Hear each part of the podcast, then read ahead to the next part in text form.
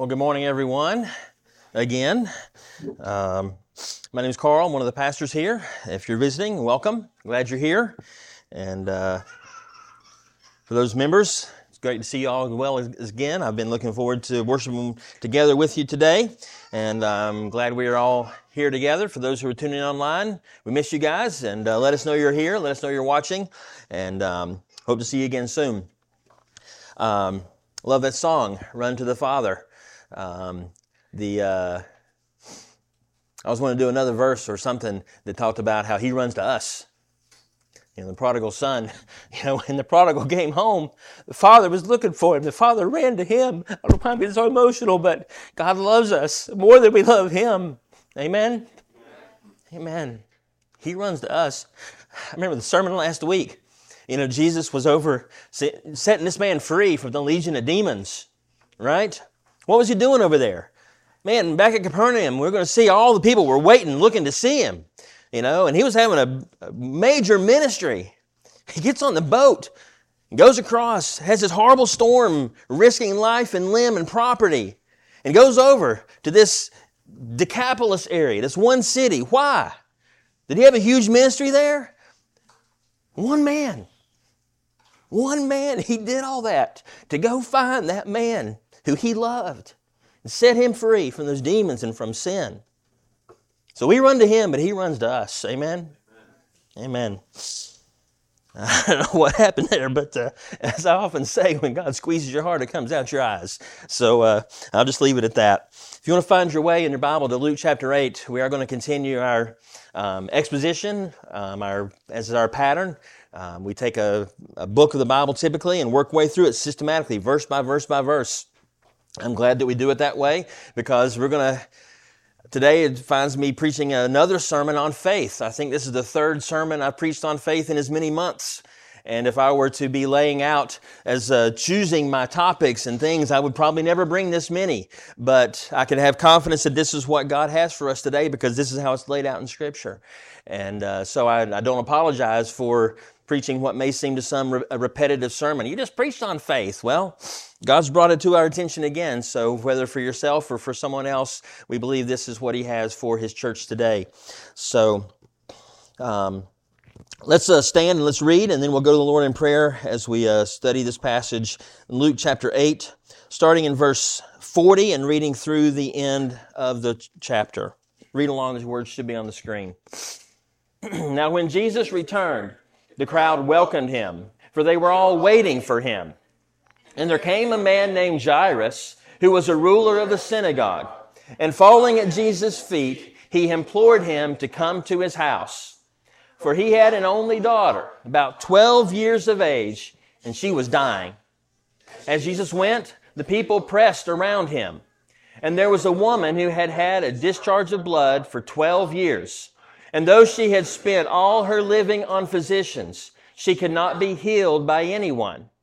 She came up behind him and touched the fringe of his garment, and immediately her discharge of blood ceased. And Jesus said, Who was it that touched me? When all denied it, Peter said, Master, the crowd surrounds you and are pressing in on you. But Jesus said, Someone touched me, for I perceive that power has gone out from me. And when the woman saw that she was not hidden, she came trembling, and falling down before him, declared in the presence of all the people why she had touched him and how she had been immediately healed. And he said to her, Daughter, your faith has made you well. Go in peace. While he was still speaking, someone from the ruler's house came and said, Your daughter is dead. Do not trouble the teacher any more. Jesus, on hearing this, answered him, Do not fear, only believe, and she will be well. And when he came to the house, he allowed no one to enter with him except Peter and John and James and the father and mother of the child. And all were weeping and mourning for her. But he said, Do not weep, for she is not dead, but sleeping. And they laughed at him, knowing that she was dead. But taking her by the hand, he called, saying, Child, arise. And her spirit returned. And she got up at once. And he directed that something should be given her to eat. And her parents were amazed, but he charged them to tell no one what had happened. Let's pray. Our Father in heaven, we uh, come to you another day just thankful for it.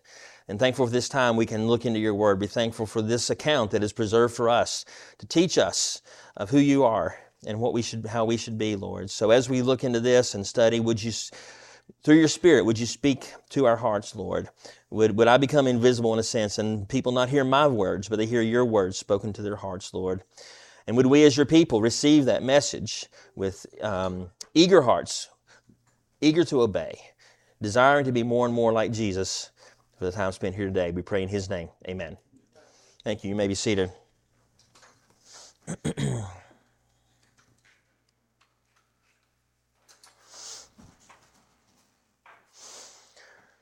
Title for today's sermon is Faith That Works. Faith that works. I don't know if you've ever been challenged in your faith and feel like it's just not working. It's just not working. We see examples of people today whose faith worked. Okay? So we're going to look at and study this and see what, what is it about this faith that works? How can we have faith that works, that's real, that's effective in our lives? I kind of stumped my kids last night. We were talking about it. I said, Am I going to preach on faith again? I feel like I've taught on this. Surely this is, they'll, they'll, know the, they'll get the answer like this. I'm wasting my time. So I posed them a couple questions and I stumped them. And I said, Well, if they don't know the answers, I didn't explain it well enough before, at least for them. So Probably didn't explain it well for other people as well. So let me go try my third time, and by God's grace, maybe we can uh, I can help us today, and uh, He'll help us to understand a little bit more about this idea of faith that I think today in our Christian American Christian culture is is so misunderstood, so uh, um, abused, and um, really just a lot of lot of error around this idea. But before we dig into the, the, the, meat of that, let, us walk through the passage here. We can see and Jesus returned in verse 40. Um, and as I already alluded to, he had been over at the Decapolis in the region of Gadara, the Gadarenes, and had uh, healed the man of legion. And now he's come back. They told him to leave, please go away. And now he comes to Capernaum in this area. And now He's welcomed. Everyone is welcoming here. You're here today. I hope you're welcoming Jesus, uh, and I hope you're glad He's here with us. I hope you're welcoming the words um, preserved for us, the message from the Holy Spirit today. I hope you're here with eager hearts, welcoming this message. I hope you're glad to be here, not here under duress. I'm glad you're here, even if it is in that situation. But uh, I hope it's in that case, um, in the in the spirit of these people received Christ. Um, and we see this man Jairus a ruler of the synagogue, a religious man, and we see him in a desperate situation. He has an only daughter. Now, this was probably unusual in and of itself. People typically had a lot of kids back then. And uh, if you had an only child, it was probably an infant because you probably had another one coming along on the way. Stair steps, right? Like we have a lot of our families here are blessed in that way as well. But he had an only daughter, 12 years old. He had, did not have another child. We don't know why. But she's slipping away. Um, she's in a bad way. She's dying, in fact. So he doesn't have time. You know, a lot of people hear Jesus. I'm sure, hey Jesus, hey Jesus, bless me. Hey, bless, hey Jesus. You know, and people trying to get his attention. Everybody's pressing in on a big crowd of people. This isn't like a handful here. This is like if you've ever been like at a, at a concert down in the pit and everybody, you know, that's kind of the scenario I get the impression of that everybody's just crammed in together. Everybody's trying to get a glimpse and a touch and to see and a, and a word from Jesus. Jairus doesn't have time to wait and to hopefully catch his eye or hopefully somehow get his attention. He pushes through everyone, falls down at his feet, making quite a scene. Why? He's a ruler of the synagogue. I get the idea those guys were stuffy. Anybody else get the idea back then those guys were kind of stuffy? Yeah, I always thought of them as, oh, these and thous, and, uh, you know, go on, my child, and, you know, that sort of idea. But he ain't got no time for that. He's not going to stand on any sort of pride. He is at his end. His only hope for his daughter is Jesus. So he comes to him, falls down at his feet, and begs him to come and heal his daughter. What's Jesus' response? Let's go. let's do it. Let's go. So he goes and they start heading towards Jairus' house. And uh, of course, we, we know, as we just read, um, he's interrupted. He's interrupted by uh, another a woman who is also desperate. She's been in desperate condition for 12 years. as long as Jairus has had the joy of a child in his home, that's how long this woman has been suffering from this issue of blood. Um, and we know that according to the Old Testament law, which these folks were still under, this would not only cause her to be physically um, exhausted and depleted, um, it would also make her ceremonially unclean, so she could not worship, she could not approach people, she could not really touch people without them becoming unclean as well. So this would be a very isolating thing for her. And so for 12 years, she's endured this, and she has tried to get help. She knows there's a problem. She wants to get it better. She's sought help from all the doctors that they that she could find. The other account tells us she spent everything that she had on these doctors trying to get better, but she was only worse. Did not get any better. And so she comes and she doesn't make a scene. In fact, she's trying to not make a scene because she's not supposed to be touching people. So she's, but she believes, she heard about Jesus. And so she comes to Jesus believing that he can heal her where no one else has been able to. So that's how she comes in faith that he can heal her. And so we see that this woman who is discouraged, who is distanced from people, who is defeated, you know, by 12 years enduring this thing with no help, but only getting worse and worse, desperate as well. So she comes and she touches Jesus' garment and she's healed. Now, so Jesus perceives that divine power was given to another in this healing way, and so he stops, calls out, Who touched me? Do you think it's because Jesus didn't know who touched him, Moses? No, he knew. He was calling out, All right, who, who touched me? And they're like, What are you talking about? He, they don't know. It wasn't like a flash of light or anything like that. Okay, it didn't happen that way. So they're all confused. What are you talking about? Peter even was like, uh, Everybody? what do you mean, who touched you? I think everybody's touching you, Jesus. And uh, what do you mean? But he's like, No. Um, someone touched me, for I perceive that power's gone out from me. And so finally, the woman fesses up. And why does he do this? Is it to embarrass the woman, do you think? No. Why do you think he calls the woman out?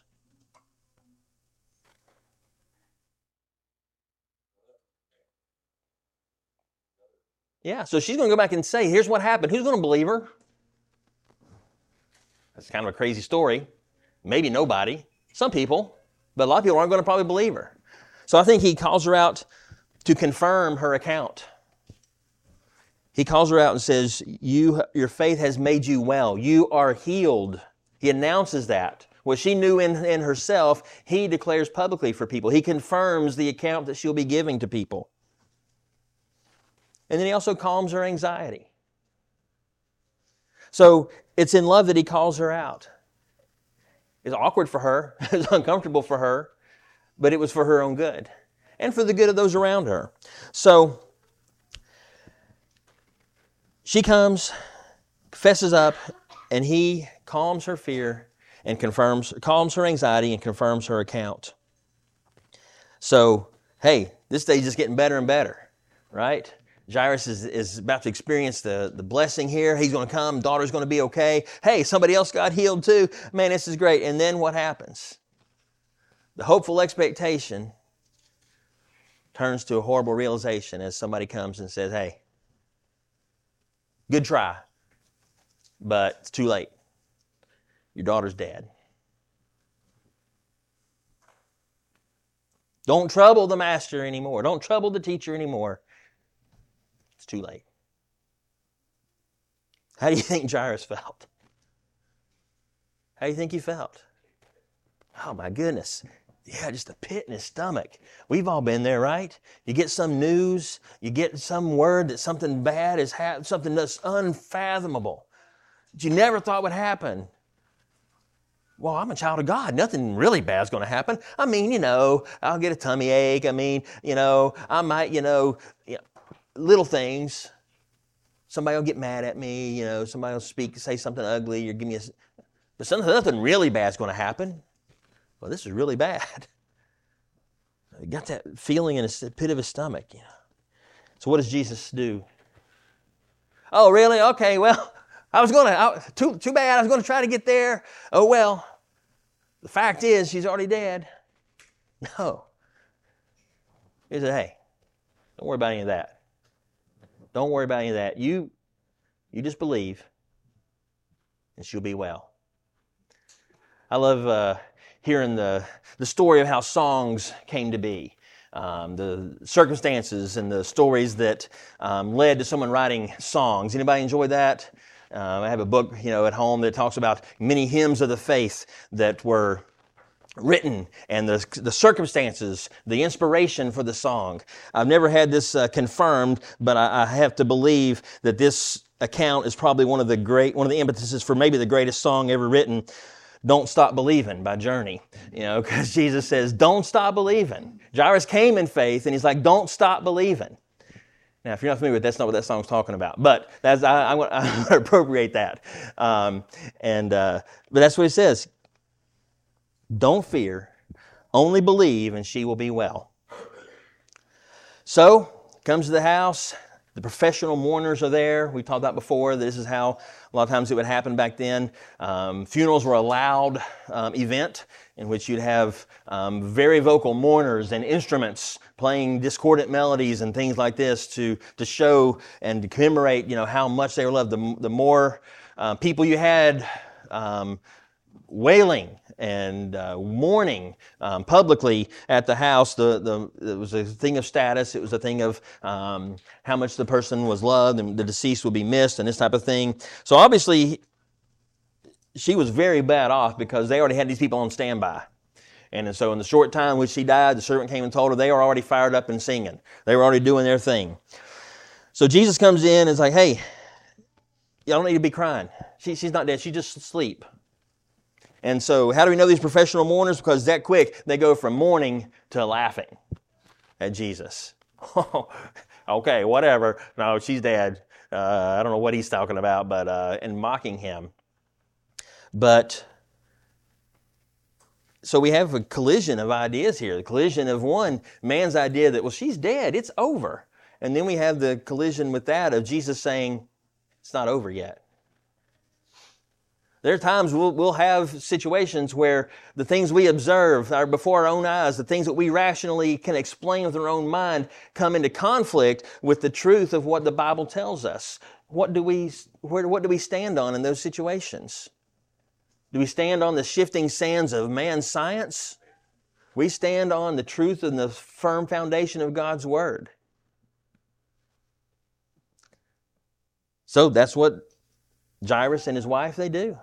Say, well, we're going to see this thing through. Jesus says it's not over. We're sticking with him. So they come up, takes her by the hand, calls her child, arise, and her spirit returns.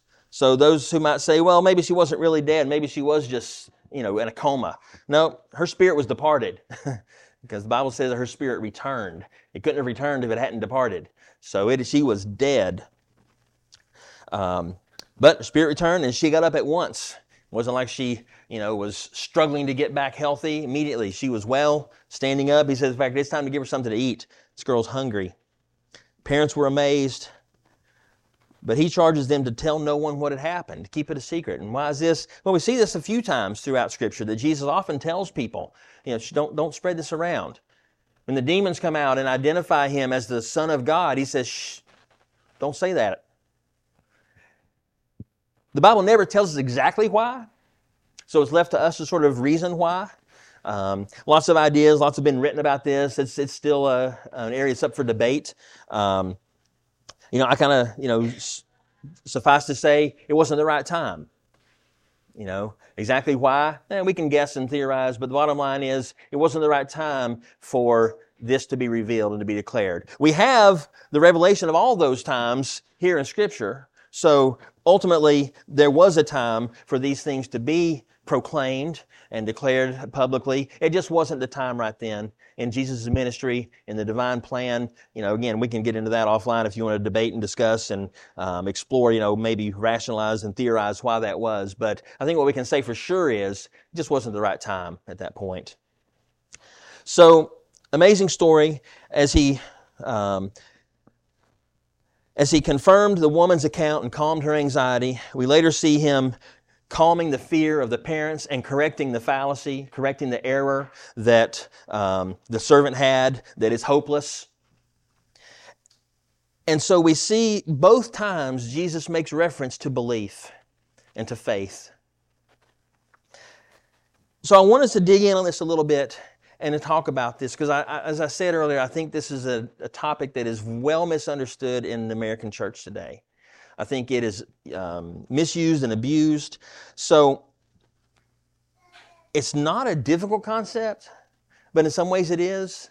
So I'm going to post some questions, and maybe you've already got this down cold, but here we are. So I believe this message is for, for somebody. I believe it's for all of us.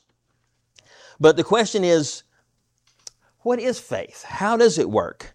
How does it save? How does it heal? How does it work? Okay? Um, I mean, we see amazing things that are attributed to faith. What are some amazing things in the Bible that are attributed to someone's faith? You got two of them right here, right? Physical healing, and then ultimately resurrection of a child.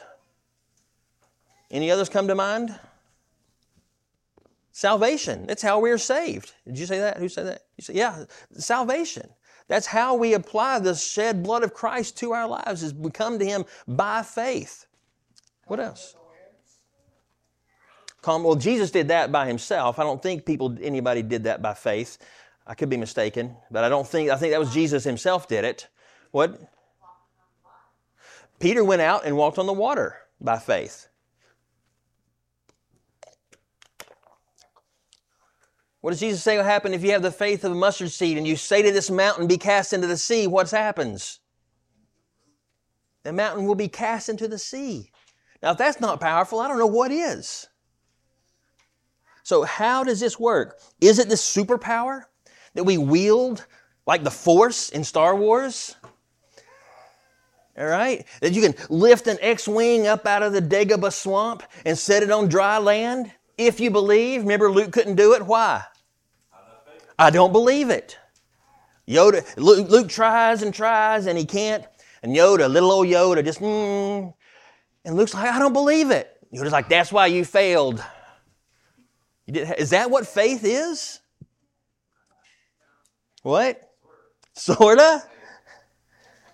That's what we see. We hear people proclaim this, right?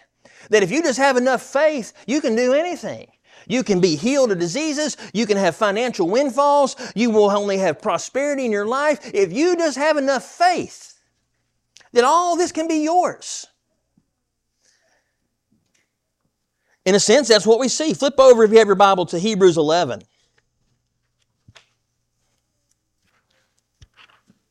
And here we find what's sometimes called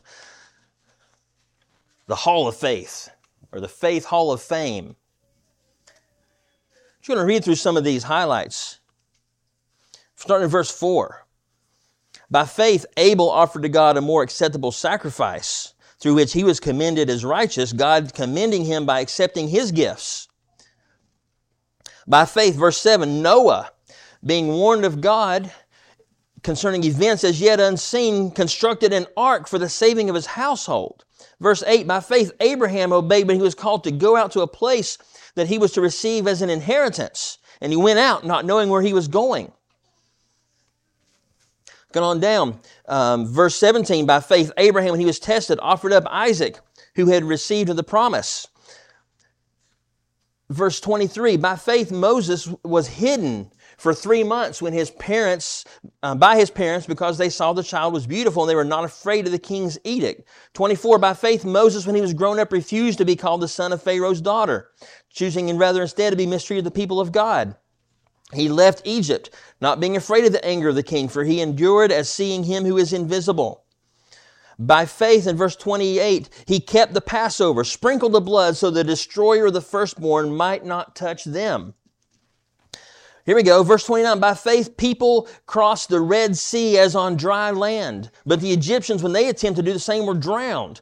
By faith, the walls of Jericho fell down after they had been encircled for seven days. By faith, Rahab did not perish with those who were disobedient because she had given a friendly welcome to the spies. And what more shall I say in verse 32? I would, time would fail me to tell of Gideon, Barak, Samson, Jephthah, David, Samuel, the prophets, who, these people who through faith conquered kingdoms, enforced justice, obtained promise, stopped the mouths of lions, quenched the power of fire, escaped the edge of the sword, were made strong out of weakness, became mighty in war, put foreign armies to flight. Women received back their dead by resurrection. What is this power that we wield as Christians? Faith. Oh my goodness. How can we read this and not just be amazed? So how do we tap into this? Do we train like Luke did and practice moving stones? Do, what is this amazing power? Is this what it is? Is this something that we can, if we just have enough of, that we can have all these promises to us as well? What do you think? It's faith in God. It's faith in God. Faith of self. It's not faith in faith. That's what some people have. They have faith in faith. It's the object of the faith that is important. It's faith in God. Let's get a little fuller picture. People will read these passages and they want to stop on all that stuff. Let's see what else faith does. Pick up right where I stopped, right in the middle of verse 35. All this by faith, some were tortured, refusing to accept release so that they might rise again to a better life. You don't hear that preached too often. If you have enough faith, you can be tortured. Who's going to sign up for that? By faith, others suffered mocking. Eh, okay. And flogging. Ooh. Beating. Even chains and imprisonment. They were stoned. Might cover the ears of the little ones. They were sawn in two. They were killed with the sword. They went about in skins of sheep and goats, destitute, afflicted, mistreated. All that's by faith too. But nobody wants to sign up for that kind of faith, right? Everybody wants the faith that conquers kingdoms, it brings back the dead to life. But it's the same faith. So, what is this faith? Hebrews answers it. Gives us a definition at the very beginning. Verse 1 of that same chapter. Now, faith is the assurance of things hoped for, the conviction of things not seen. Faith is belief. It's a confident belief in things we hope for. It's a confident belief in things that we have not seen. It's a belief that leads to action. Every one of these people took action by faith. They all did different things. They all did different things. Wherever circumstances they found themselves, they took the action due to their faith, by faith in God, by faith in what God had told them. So Abraham didn't just willy nilly wake up and say, you know what? I feel like God's wanting me just to leave this place for no reason. Sarah, let's go. Where are we going? I don't know. Why are we going? I just, I just believe it. No, God told him, Abraham, get up and go into a land I will show you. And he obeyed God. Moses was told, stretch out your staff and, the Red Sea will part. And he did it. He didn't just say, all right, I know what we're going to do, Israelites. I got this magic wand here, and I'm going to Expelliarmus! Uh, wrong word. Um, Partus, the wayus. You laugh, it's silly. Why is it not silly? Because God told him to. Stretch forth your staff. And God parted the sea. Moses' faith didn't part the sea. That woman's faith didn't heal her. The power of God healed her. Jairus' faith didn't heal his daughter, bring his daughter back to life. The power of God did that. All of these things are the power of God. So, what is the connection between the power of God and faith in our lives? Listen, we all operate on faith every day. We just don't call it faith. We don't recognize it as faith. Just made a little list just this morning. I got up, first thing I did, unfortunately, order or whatever, I powered on my phone. I didn't sit here and say, okay, I don't know what I got to do today, but hopefully this phone, hopefully I can, hopefully it's going to work. That probably won't. Well, maybe it will.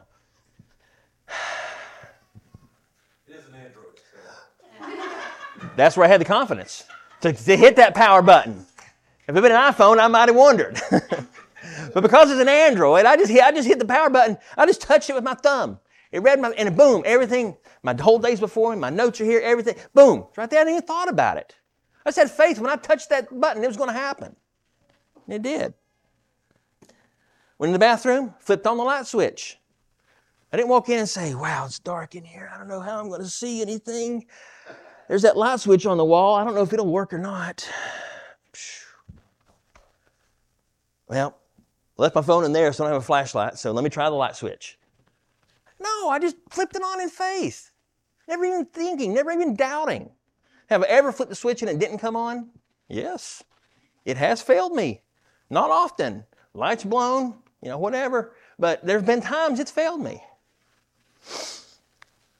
Went down, reheating, I got some cold food. I wanted it hot. Put it in the microwave, hit go. Quick start, 30 seconds.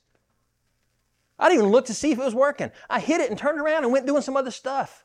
It wasn't like, hit it, all right, let's make sure, turntable working. Okay, no, no sparks flying. I don't want it to explode or anything. Let me get my fire extinguisher just in case something bad happens. No, I had faith in the microwave. For better or for worse, I did. I went and got in the car, put the key in, hit that start button. I never wondered if it was going to work or not. I have had cars that I wondered, but the car I had now, I never even wondered. Yeah, I've driven some, some real winners over the years.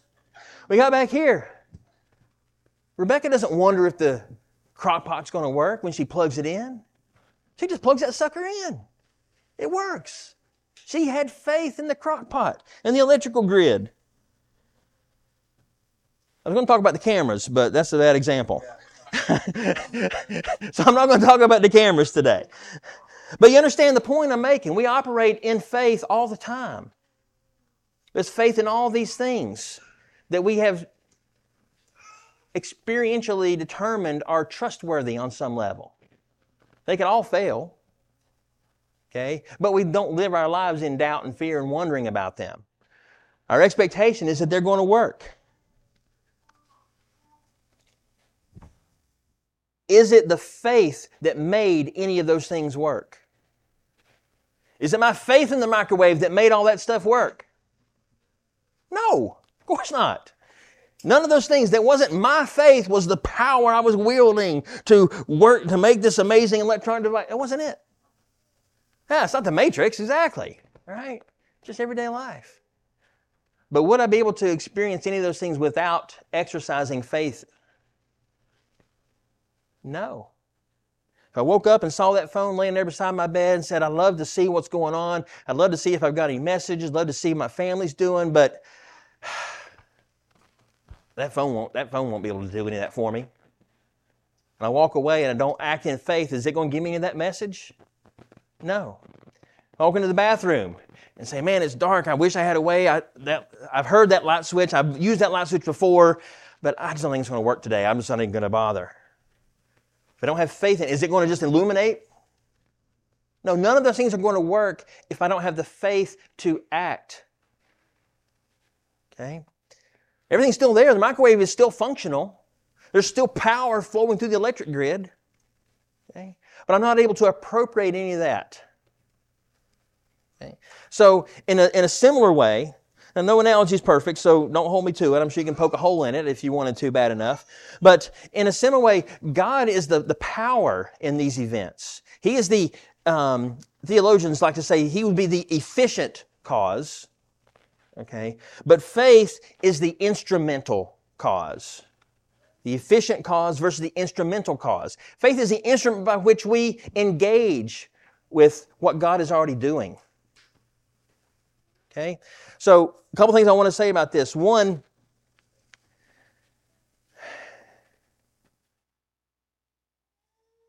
let me see which way I want to say this. Okay, well, number one, the actions that we take by faith, when we obey God, it puts us in a position to experience amazing things. And it puts us in a mindset to endure agonizing things. As we see through that Hebrews 11, there were amazing things that were accomplished, okay? And there were agonizing things that were experienced. And they were all done by faith. All done by faith. Okay? When God told Abraham, Get up and go into a land I will show you. If Abraham didn't believe God, would God's plan be thwarted? Abraham, get up. Go. He's not going. He doesn't believe me. Oh, well, I guess there's no nation of Israel. I guess there's no uh, promised people. Well, I wonder what's going to happen next. Let me just sit back and watch. No, God's plan would not be thwarted, but Abraham would not have gotten to be a part of it. Little kids wouldn't sing the song, Father Abraham had many sons, and many sons had Father Abraham. They'd have somebody, other, somebody else's name would be in there. God's plans aren't dependent on our faith. Okay?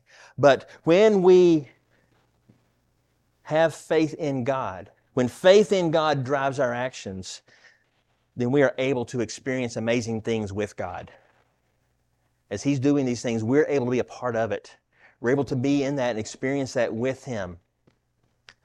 But the flip coin of that, when faith in God drives our actions, we're also going to be able to endure agonizing things. When hard things come along, that's part of God's plan for us and for Himself and for His people. We can endure that because we know that He's with us. When faith in God drives our actions, it's pleasing to Him. Okay? Um, the lady who touched him here, was she the only person who touched him? No. But, so there were other people who were doing the same thing she was doing. The fringe of his garment. Did other people touch the fringe of his garment that day? Absolutely. Were, were they have a miraculous healing? No. Do you think there were other people there who touched the fringe of his garment who had needs in their life that Jesus could have met? Absolutely. I think it's impossible that that did not happen. So it wasn't just the touching of his garment that was magical, right? That wasn't it. Okay? And it wasn't his superpower of faith, but because she came in faith and touched him with intentionality, Okay, that appropriated the divine power of what God wanted to do in her life for healing. So, when Abraham gets up and he goes to the land that God's going to show him, and that faith is counted to him for righteousness. Let's say there was another man in the same city, and he saw Abraham getting up. Let's call this man Green Eggs and Ham instead of Abraham. So Green Eggs and Ham um, sees Abraham getting up and heading out, and he says, Hey, Abraham's heading out. I don't like this place much either. I think I'm going to head out too. Why? Because he is. Oh, okay. Well, it doesn't seem like much of a reason, but let's do it would his act, would he have participated in the blessings that were put on Abraham, a promised land and those types of things? Would he have experienced that? Yes, because he was going with Abraham. And the blessings of God were poured on Abraham and was spilled on those around him. Would it have been counted as righteousness to green eggs and ham? No, because it wasn't done in faith. It was a happy accident that he was following along. He was not obeying God, he was following a man. He was following his own desires, his own intentions. Whatever is not of faith is sin. That's how clear the Bible is on it. So it's not just going through the motions, okay? It is the purpose, the intent. And this is where God is, you know, you know, He's not like us because we just look on what people do and judge them based on that. It's all we can do. But God looks deeper to the intentions and the, the mind and intention of the heart. Okay? And whatsoever is done in faith is pleasing to God. And when faith in God drives our actions, we display the evidence of His Spirit in our lives. That's not how we get His favor, but when we act in faith, when faith in Him drives our actions, that's the evidence of His Spirit in our hearts. It's the evidence of His Spirit at work in our lives. It's God's power. The faith is how we lay hold to it. Is this helpful for anybody? Two people? Good. All right, it's worth it then. so, wrapping up, a couple questions. Have you met Jesus? Are you here today? Have you had a, an encounter with Jesus? I mean, you're in church, so obviously you're around Jesus. You've been around Jesus, but a lot of people in Capernaum were around him that day. But have you met him? Have you come like Jairus and fallen at his feet and said, I'm a desperate person? I, I, I'm, I have, I'm undone by my sin. I have no way to escape the just payment for my sin. The Bible says the wages of sin is death, but the gift of God is eternal life. I have no way to discharge that payment. Jesus, I understand that you died for my sin. You took the punishment that I could not endure. We come to Him in faith, believing that, and repenting of our sin and following Him. Have you done that today? If not, it'd be a great day to, to, to take that step in your life. We'll have a time in a moment. I'd love to would invite you to come, and I'd love to take a Bible and explain more about what it means to follow Jesus in that way.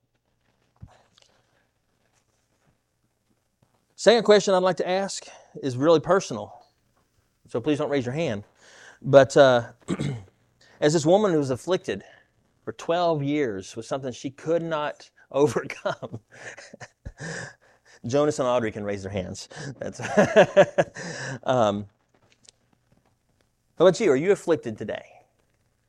Maybe not with a physical malady, maybe with a physical malady, but maybe with a spiritual malady that you can't seem to get relief from. Are you struggling with sin, a besetting sin that you can't seem to shake? I put struggling in quotes. Why? Because many times we say we're struggling with sin and we're just not, and we're just giving into it. We're not really fighting to mortify the deeds of the flesh. Sometimes we're just sad that we're, that we're continuing to give place to it. I'm reminded of uh, the elephants in a circus. Anybody ever seen or heard the story of how they, you know, have an elephant in a circus? You know, largest land animal, you know, by mass on the planet currently. And uh, if you're going to put those guys in a uh, small confined space with lots of people and flashing lights and flames, and it, I, I think you'd have one major concern: how do you keep them from getting loose, right? So, how do they keep those big, huge, powerful animals? How do they keep them from running away, from running loose and destroying everything? You ever see this? Hobbles. Yeah, string around the leg, tied to a little wooden stake. A little wooden stake that you or I could go pull up easily. Why does it hold the elephant in place? Because he thinks it does. Because when he was a little elephant, a baby elephant, they put that hobble in the ground and he couldn't pull it loose. And he tried and tried and tried and finally quit trying. And so then as he grew and got bigger, they kept that thing tied around his leg. They kept that hobble there. And he's like, oh, I've already tried. I can't get away from that. And never mind the fact he's 10 times larger than he was as a baby elephant now. And he could walk away without even trying, not even notice. He wouldn't even notice it's there. Either the hobble would come loose or the rope would snap. Either way, it's certainly not strong enough to hold him. And yet he allows it to hold him. Why? Because he thinks it can. He thinks it's hopeless that he could get away. You know, sometimes sin's like that. We have a sin in our life that we've tried to get rid of, we've tried to overcome. Many of them we tried in the flesh. Maybe you tried, maybe you had struggles that you had before you were even saved. And you tried to overcome and say, ah, I, just, I just can't beat that. It's just who I am. Take it or leave it. I'm not going to be able to overcome this sin. It's hopeless. And we saw how Jesus deals with hopeless situations today. What does he say? Don't stop believing. That's exactly right. The power of faith can lift, can, can set that shackle free. We just don't know it. We don't try to use it. So, what does this mean for faith today? I mean, what are these sins to be? I mean, the Bible breaks it down into categorically lust of the flesh, lust of the eyes, pride of life. Most things can fall into that. I mean, lust of the flesh, I mean, the big ones today, we got pornography, a scourge upon our nation. You look at the numbers of people, and it's foolish to think that there aren't at least a, number, a handful of people, at least in this small room, who are dealing with or, or maybe even enslaved to pornography. And if that's you today, I want to say, get some help. Some of these things you're not going to be able to overcome on your own. Something gets that deeply embedded in your mind, you may need some help to overcome that. And this church is a good place to get help. So if you're struggling with that today, then I encourage you, even today, confess that. Repent of that. Don't let it say, Well, I've tried before. I just can't get free of it. Jesus says, Don't stop believing. So, what does belief look like? We'll get to that in just a moment. Gluttony. I think that's a common one in our society today. The satisfaction, Philippians talks about even back then that their God was their belly. I mean, foodies and all those kind of things, you know, the gluttony, the, I mean, people live for their stomach, for the experience of, of food and wine and these types of things. You can glue, uh, group together um, other controlled substances and harmful drugs and things like that as well. And then I think uh, the third one that's big is laziness. You know, the idea of just passivity, just taking it easy, just kicking back and doing nothing, just you know, scrolling your wife, your life away. Not your wife away, sorry. Scrolling your life away. You know, people just sit there and, and, not industrious at all, and they just give place to this. You know, oh, I'm just I don't want it. My body just wants to sit and scroll and do nothing. That's not what God has called us to. Lust of the eyes, do we look around with eyes of envy and greed, discontentment in our hearts, grumbling? Do we complain about things? Is that our attitude in life in general? Do we look around and, and wish that we had what we don't? The pride of life. Do we fear man and what they will think of us? Do we concern about our image and um, ruining it by being sold out as a Christian? Do we have fears? Fears for the future, fears for um, the uncertainty. Do we make plans without including God? Do we go about, the Bible says, listen, you're a fool if you say, listen, tomorrow we're going to go do this, that, and the other. If you don't recognize and say, if God wills, if God allows, then this is what we're going to do. The pride of life doesn't consider God in our plans. hobbies to an unhealthy degree that become idols.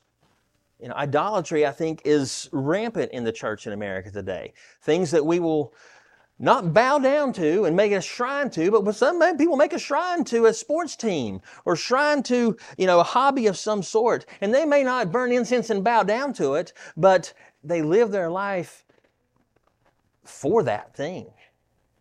And we are called to live our lives for Jesus. lust of the flesh, lust of the eyes, pride of life. Are we struggling with these today? Do you feel defeated by these today? That woman was defeated by her condition and hopeless. And if that's the case, then I want to tell you what Jesus told that woman, or told Jairus and his, told her faith had made her whole, and told Jairus, keep believing. Can your faith make you whole today? Do you have faith that works?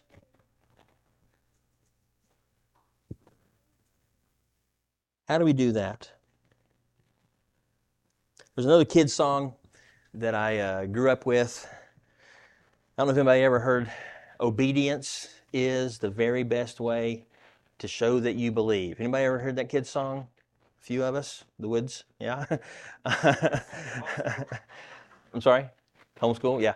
Um, it's a simple song. Obedience is the very best way to show that you believe. That's how we do it by faith. I know people, Carl, I, have Pastor Carl, I've, I've tried, I've, I've, I've even fasted, and asked God to take these things away from me, but He won't. Well, oftentimes sin, the root of sin is not oftentimes a bad desire that we should have taken away. It's a twisting of a good thing. Okay? Pornography is a twisting of a good thing. Gluttony is an idol and a twisting of a good thing. If you took away your desire for food, where would we be? you know? So, God's not always just going to take that away. Paul said he had a thorn in the flesh, and three times he prayed to God that God would take it away. I guess he didn't have enough faith, huh? No, sometimes faith causes us to endure hard things.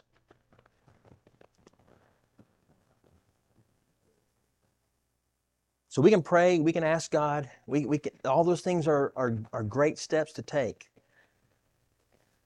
But what we see in the, again, the, the hall of fame of faith in Hebrews 11 is that by faith they obeyed. Obedience is the very best way to show that you believe. What, does, what, what do we need to obey? Listen, the Bible tells us how to overcome these things. We just need to obey. What if we take these truths, take these lessons, and we write our own hall of fame of faith with the people in this room? What if a year from now I could come back and I could say, by faith, Brittany resisted the devil and he fled from her. By faith, Andrew confessed his sin and he was forgiven and cleansed from all unrighteousness. By faith, Alexa did not let sin therefore reign in her mortal body to make it obey his passions. By faith, I'm sorry, I don't know your name. Julia. By faith, Julia allowed no other gods before Jesus in her life. By faith, Kayla made no provision for the flesh. By faith, Lucas put to death the deeds of the body. By faith, Moses let his mind dwell on things that were true, honorable, just, pure, lovely, gracious, excellent, and worthy of praise. By faith, Brian disciplined his body. By faith, Josh renewed his mind. I can go, I can continue on the room. These are the teachings of Scripture. These are the commands of Scripture. By faith, when we believe them, we can obey them. When we obey them, that demonstrates our faith in them. Faith's not a magical superpower. We get it by hearing, by hearing the Word of God. Where did that woman get her faith in Jesus? She'd heard about Jesus. She had heard about him. See, I had faith in this stand here, and it almost let me down. not God. God's not going to let us down. But you see what I'm saying? I even wondered. I was just thinking, is this thing going to work? No, I just trusted it, but it let me down. You know what I'm saying now? Our faith comes by hearing. Are we in the Word daily? Are we obeying what it tells us to do?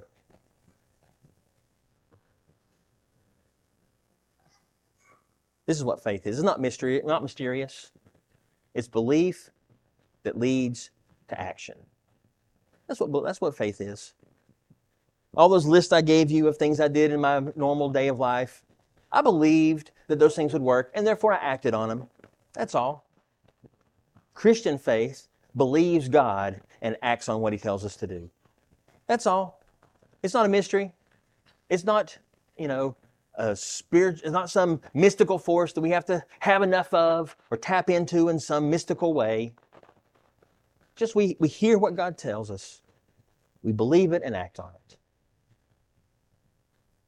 Will you do that today? Will you recommit to that today? I hope this has been helpful for you. Is it helpful for me to articulate these things in a way that I could explain it? Doesn't we kind of have a working understanding, sort of, of faith? But when it comes down to your child is about to die, when it comes down to something you can't, that's a hopeless situation you can't get away from, Man, we need to have these things. We need to be have a firm foundation to stand on these things. So if you're struggling today, I encourage you. First thing, confess our sins. If we confess our sins, He is faithful and just to forgive us our sins and to cleanse us from all unrighteousness. Do you believe that? Church, do you believe that? So if you're struggling with sin today, I call you to act on that. By faith, confess that sin. And God's faithful. He will forgive us. He will cleanse us from all unrighteousness. So let's make our own hall, hall of fame of faith in your family, in our church, and let's share with others. You know, what is God doing in your life by faith? We're not going to take time to do that today, but in the future, hey, I, maybe we'll do that. Maybe we'll have some time to, to share testimonies, and I love for us to share it in that sense. By faith, I have done this. By faith, I have done this. Let's appropriate that to our own to our own lives in a meaningful way, and in so doing, let's exercise faith that works. Let's pray. God in heaven, we, we thank you for the clarity of your word that, that teaches us, Lord, in simple ways, Lord, how we can live like Jesus, how we can be more like you, how we can have victory and overcome these things, even in hopeless situations. And so, Lord, may we never have faith in ourselves, or even less so faith in faith, but Lord, may our faith always be in you. And as we continue to study your word, to hear your word, may you grow that faith in us each and every day. We pray this in Jesus' name. Amen.